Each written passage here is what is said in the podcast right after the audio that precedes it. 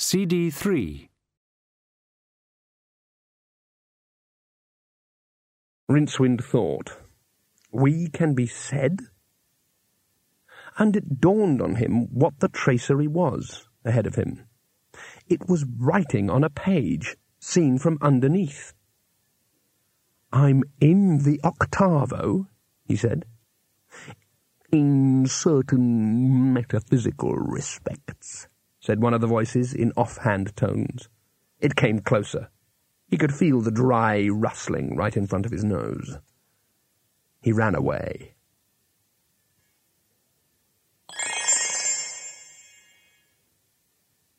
The single red dot glowed in its patch of darkness. Trymon, still wearing the ceremonial robes from his inauguration as head of the order, couldn't rid himself of the feeling that it had grown slightly while he watched. He turned away from the window with a shudder. Well, he said. Uh, it's it's it's um, it's it's a star, said the professor of astrology. I I I, I think. You think? The astrologer winced. They were standing in unseen University's observatory, and the tiny ruby pinpoint on the horizon wasn't glaring at him any worse than his new master. Well, you, you, you see, the, the point is that we've always believed stars to be uh, pretty much the same as our, our sun. You mean balls of fire about a mile across? Yes, but, but this one is, is, is, well, big. Bigger than the sun? said Trymon. He'd always considered a mile-wide ball of fire quite impressive, although he disapproved of stars on principle. They made the sky look untidy. Uh, a, a lot bigger, said the astrologer slowly. Bigger than Great A'Tuin's head, perhaps? The astrologer looked wretched. Bigger than Great A'Tuin and, and the disk together, he said. We've checked, he added hurriedly, and, and we're quite sure. That is big, agreed Trymon. The word huge comes to mind. Massive, agreed the astrologer hurriedly. Hmm. Trymon paced the broad mosaic floor of the observatory, which was inlaid with the signs of the disk zodiac. There were sixty-four of them, from Wezen, the double-headed kangaroo, to Gahoolie, the vase of tulips, a constellation of great religious significance whose meaning, alas, was now lost. He paused on the blue and gold tilework of Mubbo the hyena, and turned suddenly. We're going to hit it? he asked. I'm uh, afraid so, sir, said the astrologer. Hmm. Trymon walked a few paces forward, stroking his beard thoughtfully. He paused on the cusp of Okjok the salesman and the celestial parsnip. I'm not an expert in these matters, he said, but I imagine this would not be a good thing. Uh, no, sir. Very hot stars. The astrologer swallowed. Yes, sir. We'd be burned up. Eventually. Uh, of course, before that there would be disk quakes and tidal waves, gravitational disruption, and probably the atmosphere would be stripped away. Ah. In a word, lack of decent organization. The astrologer hesitated and gave in. You could say so, sir. People would panic. Fairly briefly, I'm afraid. Hmm, said Trymon, who was just passing over the perhaps gate and orbiting smoothly towards the cow of heaven. He squinted up again at the red gleam on the horizon. He appeared to reach a decision. We can't find Rincewind, he said, and if we can't find Rincewind, we can't find the eighth spell of the octavo. But we believe that the octavo must be read to avert catastrophe. Otherwise, why did the Creator leave it behind? Mm, uh, perhaps he was just forgetful, suggested the astrologer.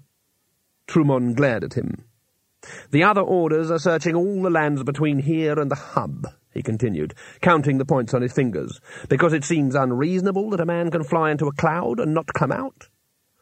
Unless it was stuffed with rocks, said the astrologer, in a wretched, and as it turned out entirely unsuccessful attempt to lighten the mood. But come down he must somewhere.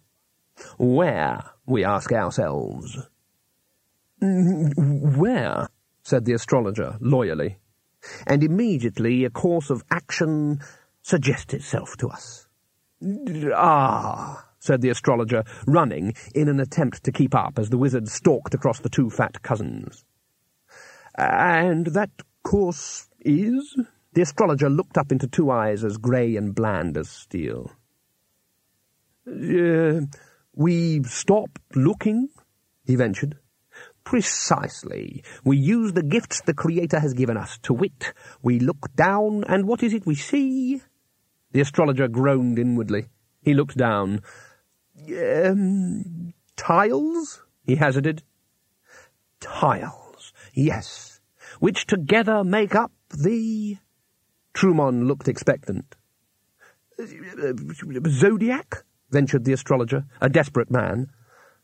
Right, and therefore all we need to do is cast Rincewind's precise horoscope, and we will know exactly where he is.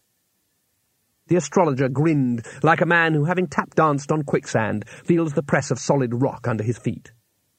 I shall need to know his precise place and, and time of birth, he said. Easily done. I copied them out of the university files before I came up here. The astrologer looked at the notes, and his forehead wrinkled. He crossed the room and pulled out a wide drawer full of charts. He read the notes again. He picked up a complicated pair of compasses and made some passes across the charts. He picked up a small brass astrolabe and cranked it carefully. He whistled between his teeth. He picked up a piece of chalk and scribbled some numbers on a blackboard. Trymon, meanwhile, had been staring out at the new star.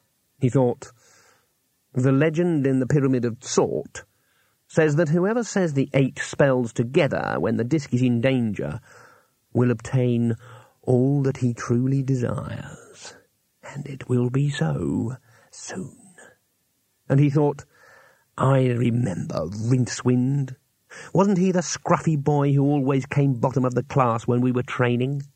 Not a magical bone in his body. Let me get him in front of me and we'll see if we can't get all eight. The astrologer said, Gosh, under his breath. Trymon spun around. Well? A fascinating chart, said the astrologer breathlessly. His forehead wrinkled. Bit strange, really, he said. How strange? He was born under the small boring group of faint stars, which, as you know, lies between the flying moose and the knotted string. It is said that even the ancients couldn't find anything interesting to say about the sign, which... Yes, yes, get on with it, said Trymon irritably. It's the sign uh, traditionally associated with chessboard makers, sellers of onions, manufacturers of plaster images of small religious significance, and people allergic to pewter. Not a wizard sign at all, and at the time of his birth, the shadow of Cori Celesti... I don't want to know all the mechanical details, growled Trymon. Just give me his horoscope. The astrologer, who had been rather enjoying himself, sighed and made a few additional calculations. Uh, very well, he said. It reads as, as follows.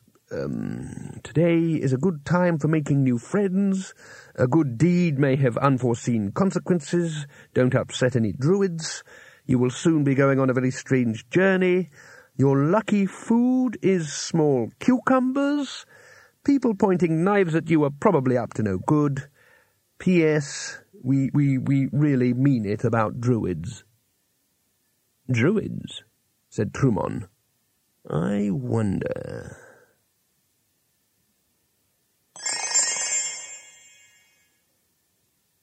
Are you all right? said Two Flower. Rincewind opened his eyes. The wizard sat up hurriedly and grabbed Two Flower by the shirt. I want to leave here, he said urgently, right now. But there's going to be an ancient and traditional ceremony. I don't care how ancient. I want the feel of honest cobbles under my feet. I want the old familiar smell of cesspits. I want to go where there's lots of people and fires and roofs and walls and friendly things like that. I want to go home. He found that he had this sudden, desperate longing for the fuming, smoky streets of Ankh Morpork, which was always at its best in the spring, when the gummy sheen on the turbid waters of the Ankh River had a special iridescence, and the eaves were full of bird song, or at least birds coughing rhythmically. A tear sprang to his eyes as he recalled the subtle play of light on the Temple of Small Gods, a noted local landmark, and a lump came to his throat when he remembered the fried fish stall on the junction of Midden Street and the Street of Cunning Artificers. He thought of the gherkins they sold there, great green things lurking at the bottom of their jar like drowned whales. They called to Rincewind across the miles, promising to introduce him to the pickled eggs in the next jar. He thought of the cosy livery stable lofts and warm gratings where he spent his nights. Foolishly, he had sometimes jibed at this way of life. It seemed incredible now, but he had found it boring.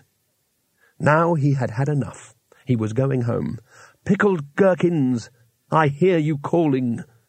He pushed Two Flower aside, gathered his tattered robe around him with great dignity, set his face towards that area of horizon he believed to contain the city of his birth, and with intense determination and considerable absent-mindedness stepped right off the top of a thirty-foot trilithon. Some ten minutes later, when a worried and rather contrite Two Flower dug him out of the large snowdrift at the base of the stones, his expression hadn't changed. Two Flower peered at him. Are you all right? he said. How many fingers am I holding up? I want to go home. Okay. No, don't try and talk me out of it. I've had enough. I'd like to say it's been great fun, but I can't. And what? I said, okay, said Two Flower. I'd quite like to see Ankh Morpork again. I expect they've rebuilt quite a lot of it by now. It should be noted that the last time the two of them had seen the city it was burning quite fiercely a fact which had a lot to do with Two Flower introducing the concept of fire insurance to a venial but ignorant populace. But devastating fires were a regular feature of Morporkian life, and it had always been cheerfully and meticulously rebuilt, using the traditional local materials of tinder dry wood and thatch waterproofed with tar. Oh, said Rincewind, deflating a bit. Oh, right. Oh, right then, good. Perhaps we'd better be off then. He scrambled up, and brushed the snow off himself. Only I think we should wait until morning, added Two Flower. Why? Well, because it's freezing cold. We don't really know where we are. The luggage has gone missing. It's getting dark. Rincewind paused. In the deep canyons of his mind, he thought he heard the distant rustle of ancient paper. He had a horrible feeling that his dreams were going to be very repetitive from now on, and he had much better things to do than be lectured by a bunch of ancient spells who couldn't even agree on how the universe began. A tiny dry voice at the back of his brain said, What things? Oh, shut up, he said. I only said it's freezing cold, and Two Flower began. I didn't mean you, I meant me. What? Oh, shut up, said Rincewind wearily. I don't suppose there's anything to eat around here. The giant stones were black and menacing against the dying green light of sunset. The inner circle was full of druids, scurrying around by the light of several bonfires and tuning up all the necessary peripherals of a stone computer, like ram skulls on poles topped with mistletoe, banners embroidered with twisted snakes, and so on. Behind the circles of firelight, a large number of plains people had gathered. Druidic festivals were always popular, especially when things went wrong. Rincewind stared at them. What's going on? Oh, well, said Two Flower enthusiastically. Apparently there's this ceremony dating back for thousands of years to celebrate the, um, rebirth of the moon. Or possibly the sun. No, I'm pretty certain it's the moon. Apparently it's very solemn and beautiful and invested with a quiet dignity. Rincewind shivered. He always began to worry when Two Flower started to talk like that. At least he hadn't said picturesque or quaint yet. Rincewind had never found a satisfactory translation for those words, but the nearest he'd been able to come was trouble. I wish the luggage was here, said the tourist regretfully. I could use my picture box. It sounds very quaint and picturesque. The crowd stirred expectantly. Apparently, things were about to start. Look, said Rincewind urgently. Druids are priests. You must remember that. Don't do anything to upset them. But don't offer to buy the stones. But I don't start talking about quaint native folk ways. I thought, really, don't try to sell them insurance. That always upsets them. But they're priests, wailed Two Flower. Rincewind paused. Yes, he said. That's the whole point, isn't it? At the far side of the outer circle, some sort of procession was forming up. But priests are good, kind men, said Two Flower. At home they go around with begging bowls. It's their only possession, he added. Ah, said Rincewind, not certain he understood. This would be for putting the blood in, right? Blood? Yes, from sacrifices. Rincewind thought about the priests he had known at home. He was, of course, anxious not to make an enemy of any god, and had attended any number of temple functions, and on the whole he thought that the most accurate definition of any priest in the Circle Sea region was someone who spent quite a lot of time gory to the armpits. Two Flower looked horrified. Oh, no, he said. Where I come from, priests are holy men who have dedicated themselves to lives of poverty, good works, and the study of the nature of God. Rincewind considered this novel proposition. No sacrifices? he said. Absolutely not. Rincewind gave up. Well, he said, they don't sound very holy to me. There was a loud blarting noise from a band of bronze trumpets. Rincewind looked around. A line of druids marched slowly past, their long sickles hung with sprays of mistletoe. Various junior druids and apprentices followed them, playing a variety of percussion instruments that were traditionally supposed to drive away evil spirits, and quite probably succeeded. Torchlight made excitingly dramatic patterns on the stones, which stood ominously against the green-lit sky. Hubwards, the shimmering curtains of the aurora coriolis began to wink and glitter among the stars as a million ice crystals danced in the disk's magical field. Belafon explained it all to me, whispered Two Flower. We're going to see a time-honoured ceremony that celebrates the oneness of man with the universe. That was what he said. Rincewind looked sourly at the procession. As the druids spread out around a great flat stone that dominated the centre of the circle, he couldn't help noticing the attractive, if rather pale young lady in their midst. She wore a long white robe, a gold torque around her neck, and an expression of vague apprehension. Is she a druidess? said Two Flower. I don't think so, said Rincewind slowly. The druids began to chant. It was, Rincewind felt, a particularly nasty and rather dull chant, which sounded very much as if it was going to build up to an abrupt crescendo. The sight of the young woman lying down on the big stone didn't do anything to derail his train of thought. I want to stay, said Two Flower. I think ceremonies like this hark back to a primitive simplicity, which... Yes, yes, said Rincewind, but they're going to sacrifice her, if you must know. Two Flower looked at him in astonishment. What? Kill her? Yes. Why? Don't ask me. To make the crops grow or the moon rise or something. Or maybe they're just keen on killing people. That's religion for you he became aware of a low humming sound, not so much heard as felt. It seemed to be coming from the stone next to them. Little points of light flickered under its surface, like mica specks. Two Flower was opening and shutting his mouth. Can't they just use flowers and berries and things, he said. Sort of symbolic? Nope. Has anyone ever tried? Rincewind sighed. Look, he said, no self-respecting high priest is going to go through all the business with the trumpets and the processions and the banners and everything, and then shove his knife into a daffodil and a couple of plums. You've got to face it. All this stuff about golden boughs and the cycles of nature and stuff just boils down to sex and violence, usually at the same time. To his amazement, Two Flower's lip was trembling. Two Flower didn't just look at the world through rose-tinted spectacles, Rincewind knew. He looked at it through a rose-tinted brain, too, and heard it through rose-tinted ears. The chant was rising inexorably to a crescendo. The head druid was testing the edge of his sickle, and all eyes were turned to the finger of stone on the snowy hills beyond the circle, where the moon was due to make a guest appearance. It's no use you... But Rincewind was talking to himself. However, The chilly landscape outside the circle was not entirely devoid of life.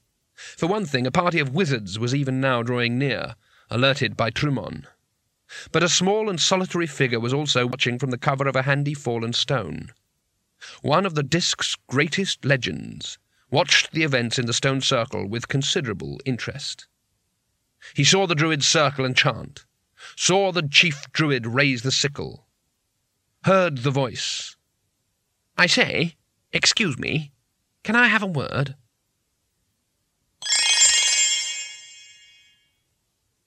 Rincewind looked around desperately for a way of escape. There wasn't one.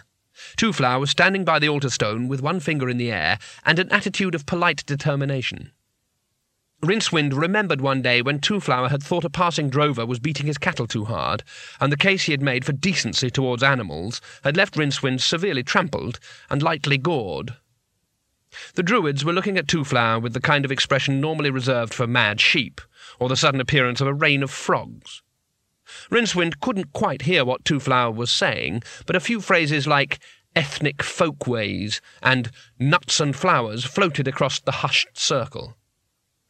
Then, fingers like a bunch of cheese straws clamped over the wizard's mouth, and an extremely sharp cutting edge pinked his Adam's apple, and a damp voice right by his ear said, Not a sound, or you is a dead man. Rincewind's eyes swiveled in their sockets as if trying to find a way out. If you don't want me to say anything, how will you know I understand what you just said? he hissed. Shut up and tell me what the other idiot is doing. No, but look, if I've got to shut up, how can I t- The knife at his throat became a hot streak of pain, and Rincewind decided to give logic a miss. His name's Twoflower. He isn't from these parts. Doesn't look like it. Friend of yours? We've got this sort of hate-hate relationship, yes.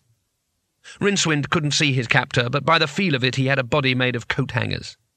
He also smelt strongly of peppermints. He has got guts, I'll give him that. Do exactly what I say, and it is just possible he won't end up with them wrapped around a stone. Uh, they're not very ecumenical around here, you see. It was at that moment that the moon, in due obedience to the laws of persuasion, rose. Although, in deference to the laws of computing, it wasn't anywhere near where the stones said it should be. But what was there, peeking through the ragged clouds, was a glaring red star. It hung exactly over the circle's holiest stone, glittering away like the sparkle in the eye socket of death. It was sullen and awful, and Rincewind couldn't help noticing just a little bit bigger than it was last night. A cry of horror went up from the assembled priests. The crowd on the surrounding banks pressed forward. This looked quite promising. Rincewind felt a knife handle slip into his hand, and the squelchy voice behind him said, You ever done this sort of thing before? What sort of thing? Rushed into a temple, killed the priests, stolen the gold, and rescued the girl. No, not in so many words. You do it like this. Two inches from Rincewind's left ear, a voice broke into a sound like a baboon with its foot trapped in an echo canyon, and a small but wiry shape rushed past him. By the light of the torches, he saw that it was a very old man, the skinny variety that generally gets called spry, with a totally bald head, a beard almost down to his knees, and a pair of matchstick legs on which varicose veins had traced the street map of quite a large city. Despite the snow, he wore nothing more than a studded leather holdall and a pair of boots that could have easily accommodated a second pair of feet. The two druids closest to him exchanged glasses and hefted their sickles. There was a brief blur, and they collapsed into tight balls of agony, making rattling noises. In the excitement that followed, Rincewind sidled along towards the altar stone, holding his knife gingerly so as not to attract any unwelcome comment. In fact, no one was paying a great deal of attention to him. The druids that hadn't fled the circle, generally the younger and more muscular ones, had congregated around the old man in order to discuss the whole subject of sacrilege as it pertained to stone circles. But judging by the cackling and the sounds of gristle, he was carrying the debate. Twoflower was watching the fight with interest. Rincewind grabbed him by the shoulder. Let's go, he said. Shouldn't we help? I'm sure we don't get in the way, said Rincewind hurriedly. You know what it's like to have people looking over your shoulder when you're busy. At least we must rescue the young lady, said Two Flower firmly. All right, but get a move on. Two Flower took the knife and hurried up to the altar stone. After several inept slashes, he managed to cut the ropes that bound the girl, who sat up and burst into tears. It's all right, he began. It bloody well isn't, she snapped, glaring at him through two red-rimmed eyes. Why do people always go and spoil things? She blew her nose resentfully on the edge of her robe. Two Flower looked up at Rincewind in embarrassment. Um, I don't think you quite understand, he said. I mean, we just saved you from an absolutely certain death. It's not easy round here, she said. I mean, keeping yourself. She blushed and twisted the hem of her robe wretchedly. I mean, staying, not letting yourself be, not losing your qualifications. Qualifications? said Two Flower, earning the Rincewind Cup for the slowest person on the uptake in the entire multiverse. The girl's eyes narrowed. I could have been up there with the moon goddess by now, drinking mead out of a silver bowl, she said petulantly. Eight years of staying home on Saturday nights right down the drain. She looked up at Rincewind and scowled. Then he sensed something. Perhaps it was a barely heard footstep behind him, perhaps it was a movement reflected in her eyes, but he ducked. Something whistled through the air where his neck had been and glanced off Two Flower's bald head. Rincewind spun round to see the arch-druid readying his sickle for another swing, and in the absence of any hope of running away, lashed out desperately with a foot. It caught the druid squarely on the kneecap. As the man screamed and dropped his weapon, there was a nasty little fleshy sound, and he fell forward. Behind him, the little man with the long beard pulled his sword from the body, wiped it with a handful of snow, and said, My lumbago is giving me jip. You can carry the treasure. Treasure? said Rincewind weakly. All the necklaces and stuff, all the gold collars. They've got lots of them. That's priests for you, said the old man wetly. Nothing but talk, talk, talk. Who's the girl? She won't let us rescue her, said Rincewind. The girl looked at the old man defiantly through her smudged eye shadow. Bugger that, he said, and with one movement picked her up, staggered a little, screamed at his arthritis, and fell over. After a moment he said from his prone position, Don't just stand there, you daft bitch. Help me up. Much to Rincewind's amazement, and almost certainly to hers as well, she did so. Rincewind, meanwhile, was trying to rouse Two Flower. There was a graze across his temple which didn't look too deep, but the little man was unconscious with a faintly worried smile plastered across his face. His breathing was shallow and strange. And he felt light, not simply underweight, but weightless. The wizard might as well have been holding a shadow. Rincewind remembered that it was said that druids used strange and terrible poisons. Of course, it was often said, usually by the same people, that crooks always had close set eyes, lightning never struck twice in the same place, and if the gods had wanted men to fly, they'd have given them an airline ticket. But something about Two Flowers' lightness frightened Rincewind, frightened him horribly. He looked up at the girl. She had the old man slung over one shoulder, and gave Rincewind an apologetic half smile. From somewhere around the small of her back, a voice said, Got everything? Let's get out of here before they come back. Rincewind tucked Two Flower under one arm and jogged along after them. It seemed the only thing to do. The old man had a large white horse tethered to a withered tree in a snow-filled gully some way from the circles. It was sleek, glossy, and the general effect of a superb battle charger was only very slightly spoiled by the hemorrhoid ring tied to the saddle. OK, put me down. There's a bottle of some liniment stuff in the saddle bag, if you won't mind. Rincewind propped Two Flower as nicely as possible against the tree, and by moonlight, and he realized by the faint red light of the menacing new star, took the first real look at his rescuer. The man had only one eye, the other was covered by a black patch. His thin body was a network of scars, and currently twanging white hot with tendonitis. His teeth had obviously decided to quit long ago. Who are you? Bethan, said the girl, rubbing a handful of nasty smelling green ointment into the old man's back. She wore the air of one who, if asked to consider what sort of events might occur after being rescued from virgin sacrifice by a hero with a white charger, would probably not have mentioned liniment, but who, now liniment was apparently what did happen to you after all, was determined to be good at it. I meant him, said Rincewind. One star bright eye looked up at him. Cohenish my name, boy. Bethan's hands stopped moving. Cohen? she said. Cohen the barbarian? The very shame. Hang on, hang on, said Rincewind. Cohen's a great big chap, neck like a bull, got chest muscles like a sack of footballs. I mean, he's the Disk's greatest warrior, a legend in his own lifetime. I remember my granddad telling me he saw him. My granddad telling me he. My. Uh, my granddad. He faltered under the gimlet gaze. Oh, he said. Oh, of course. Sorry. Yes, said Cohen and sighed. That's right, boy. I'm a lifetime in my own legend. Gosh, said Rincewind. How old are you exactly? Eighty-seven. But you were the greatest, said Bethan. Bards still sing songs about you. Cohen shrugged and gave a little yelp of pain. I never get any royalties, he said. He looked moodily at the snow. That's the saga of my life. Eighty years in the business, and what have I got to show for it? Backache, piles, bad digestion, and a hundred different recipes for soup. Soup! I hate soup. Bethan's forehead wrinkled. Soup? Soup, explained Rincewind. Yeah, soup, said Cohen miserably. It's me teeth, you see. No one takes you seriously when you got no teeth.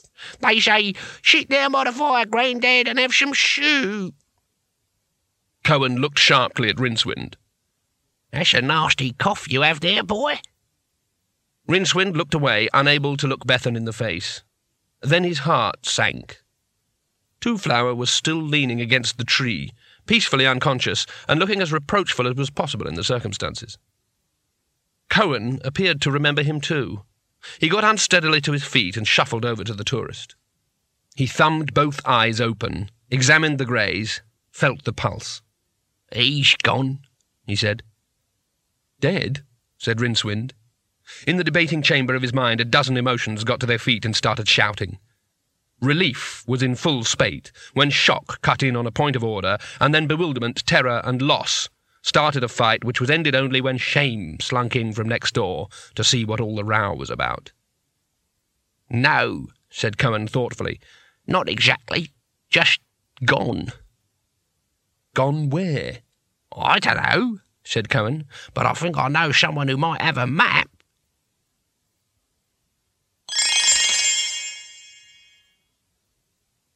Far out on the snowfield, half a dozen pinpoints of red light glowed in the shadows.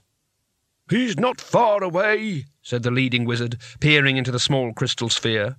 There was a general mutter from the ranks behind him, which roughly meant that however far away Rincewind was, he couldn't be further than a nice hot bath, a good meal, and a warm bed. Then the wizard who was tramping along in the rear stopped and said, Listen! They listened. There were the subtle sounds of winter beginning to close its grip on the land, the creak of rocks, the muted scuffling of small creatures in their tunnels under the blanket of snow. In a distant forest, a wolf howled, felt embarrassed when no one joined in, and stopped. There was the silver sleeting sound of moonlight. There was also the wheezing noise of half a dozen wizards trying to breathe quietly. I can't hear a thing, one began. Shh! All right, all right. Then they all heard it a tiny, distant crunching, like something moving very quickly over the snow crust. Wolves? said a wizard. They all thought about hundreds of lean, hungry bodies leaping through the night. No, said the leader, it's too regular. Perhaps it's a messenger. It was louder now, a crisp rhythm like someone eating celery very fast. I'll send up a flare, said the leader, he picked up a handful of snow, rolled it into a ball, threw it up into the air, and ignited it with a stream of octarine fire from his fingertips. There was a brief, fierce blue glare. There was silence. Then another wizard said, You daft bugger, I can't see a thing now. That was the last thing they heard before something fast, hard, and noisy cannoned into them out of the darkness and vanished into the night. When they dug one another out of the snow, all they could find was a tight, pressed trail of little footprints. Hundreds of little footprints, all very close together, and heading across the snow as straight as a searchlight.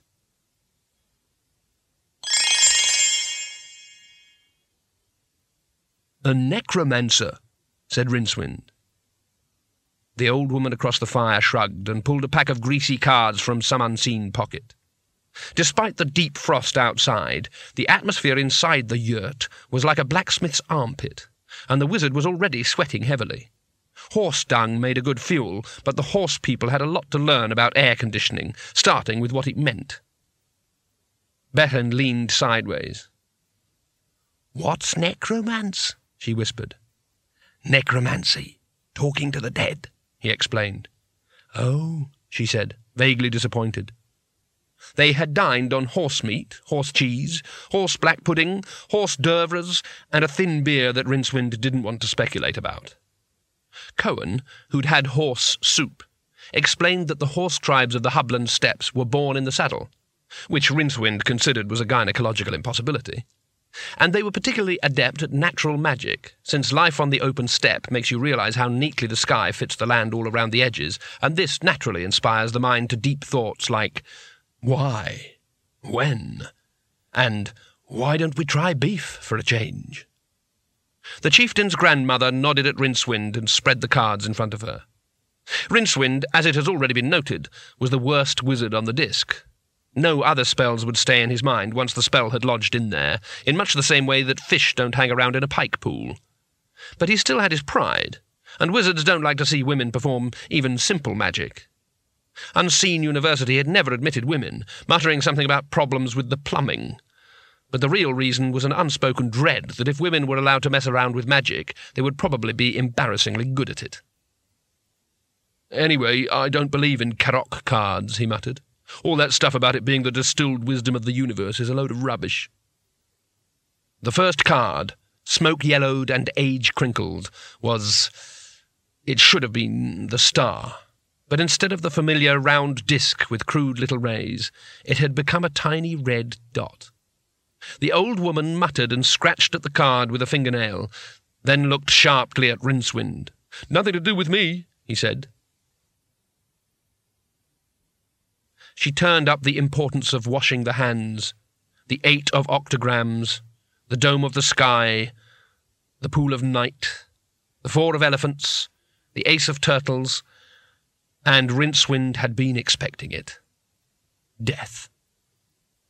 And something was wrong with Death, too. It should have been a fairly realistic drawing of Death on his white horse, and indeed he was still there. But the sky was red lit, and coming over a distant hill was a tiny figure, barely visible by the light of the horse fat lamps. Rincewind didn't have to identify it because behind it was a box on hundreds of little legs. The luggage would follow its owner anywhere. Rincewind looked across the tent to Twoflower, a pale shape on a pile of horse hides.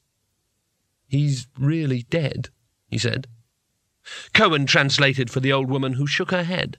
She reached down to a small wooden chest beside her and rummaged around in a collection of bags and bottles until she found a tiny green bottle which she tipped into Rincewind's beer. He looked at it suspiciously. She says it's a sort of medicine, said Cohen. I should drink it if I were you. These people get a bit upset if you don't accept hospitality. It's not going to blow my head off, said Rincewind. She says it's essential you drink it. Well, if you're sure it's okay, it can't make the beer taste any worse. He took a swig, aware of all eyes on him. Oh, he said. Actually, it's not at all beer.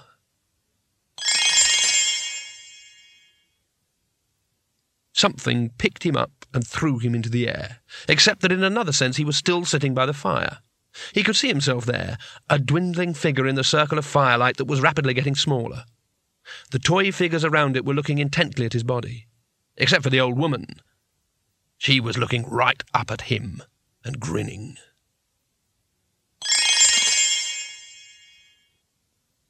The Circle Sea's senior wizards were not grinning at all. They were becoming aware that they were confronted with something entirely new and fearsome. a young man on the make. Actually, none of them were quite sure how old Trymon really was, but his sparse hair was still black, and his skin had a waxy look to it that could be taken in a poor light to be the bloom of youth. The six surviving heads of the eight orders sat at the long, shiny, and new table in what had been Galder Weatherwax's study, and each one wondered precisely what it was about Trymon that made them want to kick him. It wasn't that he was ambitious and cruel. Cruel men were stupid, they all knew how to use cruel men, and they certainly knew how to bend other men's ambitions. You didn't stay in eighth level magus for long, unless you were adept at a kind of mental judo. It wasn't that he was bloodthirsty, power hungry, or especially wicked. These things were not necessarily drawbacks in a wizard. The wizards were on the whole no more wicked than, say, the committee of the average Rotary Club, and each had risen to preeminence in his chosen profession not so much by skill at magic, but by never neglecting to capitalize on the weakness of opponents. It wasn't that he was particularly wise. Every wizard considered himself a fairly hot property, wise-wise. It went with the job. It wasn't even that he had charisma. They all knew charisma when they encountered it, and Trymon had all the charisma of a duck egg.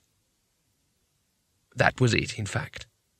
He wasn't good or evil or cruel or extreme in any way but one, which was that he had elevated greyness to the status of a fine art and cultivated a mind that was as bleak and pitiless and logical as the slopes of hell.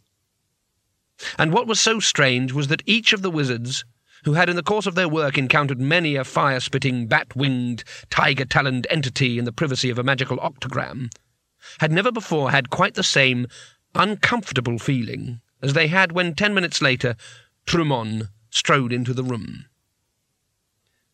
Sorry I'm late, gentlemen, he lied, rubbing his hands briskly. So many things to do, so much to organize, I'm sure you know how it is. The wizards looked sidelong at one another as Trymon sat down at the head of the table and shuffled busily through some papers. What happened to old Galder's chair? The one with the lion arms and the chicken feet? said Jiglad Wert. It had gone, along with most of the other familiar furniture, and in its place were a number of low leather chairs that appeared to be incredibly comfortable until you'd sat in them for five minutes. That, oh, I had it burnt, said Trymon, not looking up. Burnt? But it was a priceless magical artifact, a genuine... Just a piece of junk, I'm afraid, said Trymon, treating him to a fleeting smile. I'm sure real wizards don't really need that sort of thing. Now, if I may draw your attention to the business of the day. What's this paper? said Jiglad Wert of the Hoodwinkers, waving the document that had been left in front of him, and waving it all the more forcefully because his own chair, back in its cluttered and comfortable tower, was if anything more ornate than Galder's had been. It's an agenda, Jiglad, said Trymon patiently. And what does agenda do? It's just a list of the things we've got to discuss. It's very simple. I'm sorry if you feel that we've never needed one before. I think perhaps you have needed one. You just haven't used one, said Trymon, his voice resonant with reasonableness. Wert hesitated. Well, all right, he said sullenly, looking around the table for support. But what's this here where it says, he peered closely at the writing, successor to Greyhald Spold? It's going to be old Roomlet Vard, isn't it? He's been waiting for years. Yes, but is he sound? said Trymon. What? I'm sure we all realise the importance of proper leadership, said Trymon. Now, Vardy's, well, he's worthy, of course, in his way, but it's not our business, said one of the other wizards. No, but it could be, said Trymon. There was silence. Interfere with the affairs of another order? said Wert. Of course not, said Trymon. I merely suggest that we could offer advice. But let us discuss this later. The wizards had never heard of the words power base. Otherwise, Trymon would never have been able to get away with all this. But the plain fact was that helping others to achieve power, even to strengthen your own hand, was quite alien to them. As far as they were concerned, every wizard stood alone. Never mind about hostile paranormal entities, an ambitious wizard had quite enough to do fighting his enemies in his own order. I think we should now consider the matter of Rincewind, said Trymon. And the star, said Wert. People are noticing, you know. Yes, they say we should be doing something, said Lumuel Panter of the Order of Midnight. What, I should like to know. Oh, that's easy, said Wert. They say we should read the octavo. That's what they always say. Crops bad, read the octavo. Cows ill, read the octavo. The spells will make everything all right. There could be something in that, said Trymon. My um, uh, late predecessor made quite a study of the octavo. We all have, said Panter sharply, but what's the use? The eight spells have to work together. Oh, I agree, if all else fails, maybe we should risk it, but the eight have to be said together or not at all, and one of them is inside this Rincewind's head. And we cannot find him, said Trymon. That is the case, isn't it? I'm sure we've all tried.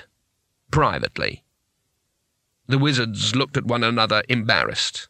Eventually, Wert said, Yes, all right, cards on the table. I can't seem to locate him.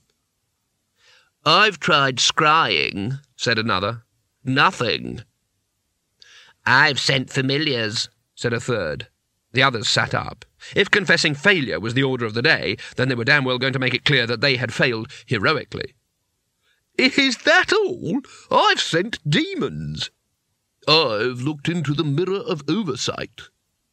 Last night I sought him out in the ruins of Mahor. I'd like to make it clear that I tried both the runes and the mirror and the entrails of a manicreech. I've spoken to the beasts of the field and the birds of the air. Any good? No. Well, I've questioned the very bones of the country, yea, and the deep stones and the mountains thereof. There was a sudden chilly silence. Everyone looked at the wizard who had spoken. It was Ganmack Treehallett, of the Venerable Seers, who shifted uneasily in his seat. Yes, with bells on, I expect, said someone. I never said they answered, did I? Trymon looked along the table. I've sent someone to find him, he said. Wert snorted. That didn't work out so well the last two times, did it? That was because we relied on magic. But it is obvious that Rincewind is somehow hidden from magic. But he can't hide his footprints. You've set a tracker? In a manner of speaking. A hero? Wert managed to pack a lot of meaning into the one word. In such a tone of voice, in another universe, would a southerner say, Damn Yankee? The wizards looked at Trymon open-mouthed. Yes, he said calmly. On whose authority? demanded Wert. Trymon turned his grey eyes on him. Mine, I needed no other. It's, it's, it's, it's highly irregular. Since when have wizards needed to hire heroes to do their work for him? Ever since wizards found their magic wouldn't work, said Trymon. A temporary setback, nothing more. Trymon shrugged. Maybe, he said, but we haven't the time to find out. Prove me wrong. Find Rincewind by scrying or talking to birds. But as for me, I know I'm meant to be wise, and wise men do what the times demand. It is a well-known fact that warriors and wizards do not get along, because one side considers the other side to be a collection of bloodthirsty idiots who can't walk and think at the same time, while the other side is naturally suspicious of a body of men who mumble a lot and wear long dresses.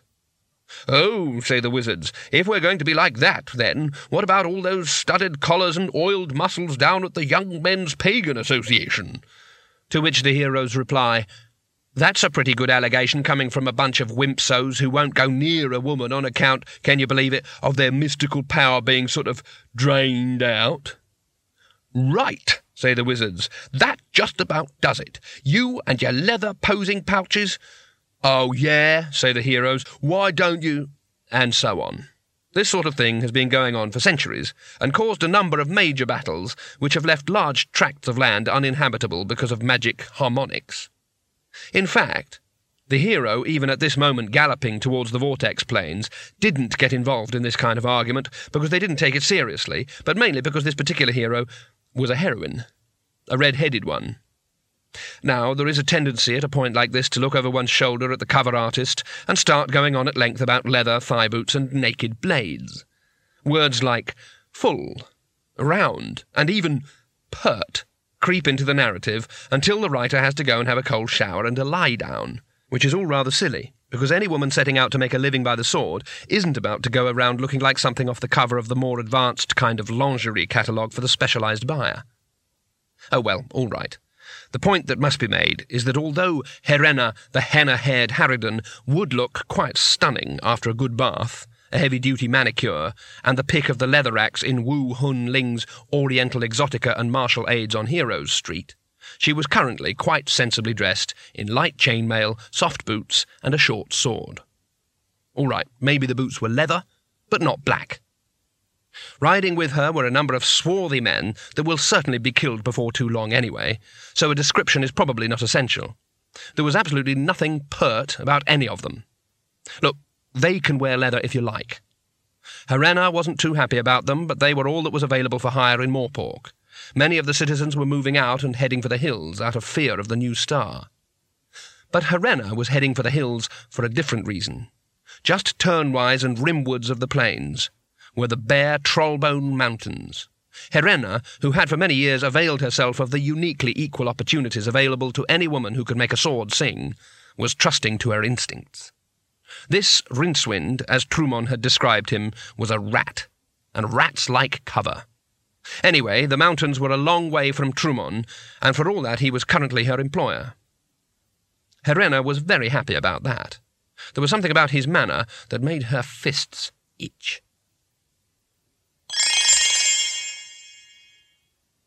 Rincewind knew he ought to be panicking, but that was difficult because although he wasn't aware of it, emotions like panic and terror and anger are all to do with stuff sloshing around in glands, and all Rincewind's glands were still in his body.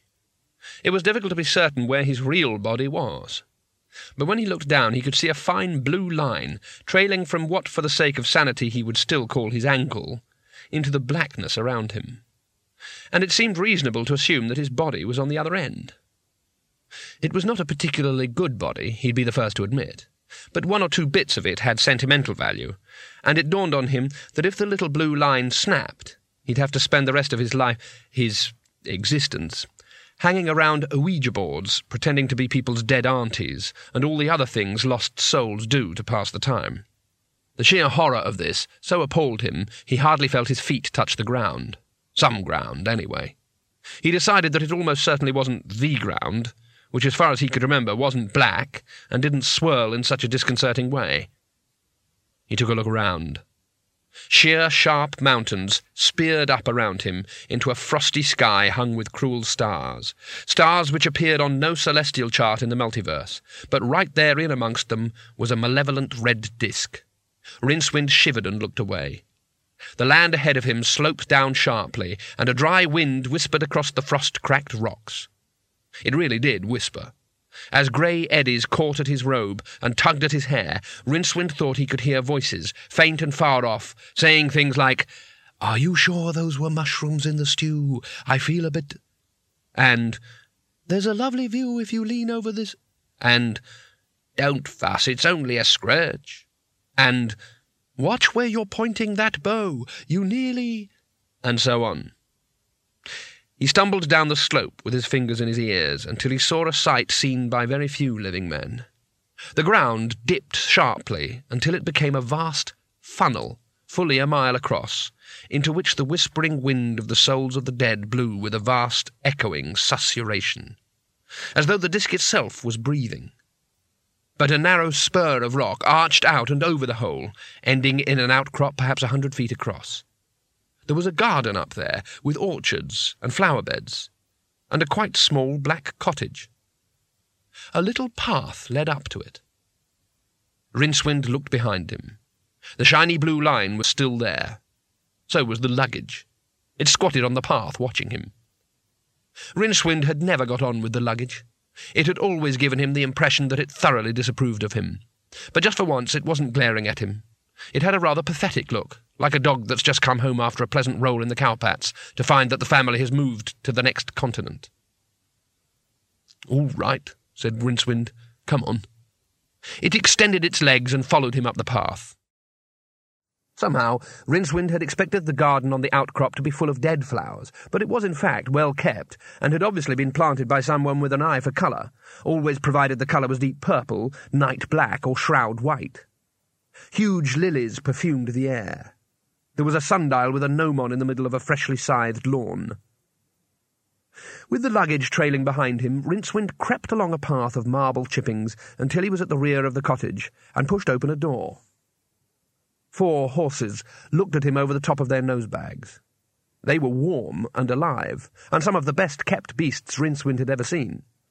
A big white one had a stall all to itself, and a silver and black harness hung over the door. The other three were tethered in front of a hay rack on the opposite wall, as if visitors had just dropped by. They regarded Rincewind with vague animal curiosity. The luggage bumped into his ankle. He spun around and hissed, Push off, you! The luggage backed away. It looked abashed. Rincewind tiptoed to the far door and cautiously pushed it open. It gave onto a stone-flagged passageway, which in turn opened onto a wide entrance hall. He crept forward with his back pressed tightly against a wall. Behind him, the luggage rose up on tiptoes and skittered along nervously. The hall itself, well, it wasn't the fact that it was considerably bigger than the whole cottage had appeared from the outside that worried Rincewind. The way things were these days, he'd have laughed sarcastically if anyone had said you couldn't get a quart into a pint pot. And it wasn't the decor, which was early crypt and ran heavily to black drapes. It was the clock. It was very big and occupied a space between two curving wooden staircases covered with carvings of things that normal men only see after a heavy session on something illegal. It had a very long pendulum, and the pendulum swung with a slow tick-tock that set his teeth on edge because it was the kind of deliberate, annoying ticking that wanted to make it abundantly clear that every tick and every tock was stripping another second off your life. It was the kind of sound that suggested very pointedly that in some hypothetical hourglass, somewhere, another few grains of sand had dropped out from under you. Needless to say, the weight on the pendulum was knife-edged and razor-sharp. Something tapped him in the small of the back. He turned angrily. Look, you son of a suitcase, I told you it wasn't the luggage. It was a young woman, silver-haired, silver-eyed, rather taken aback. End of CD 3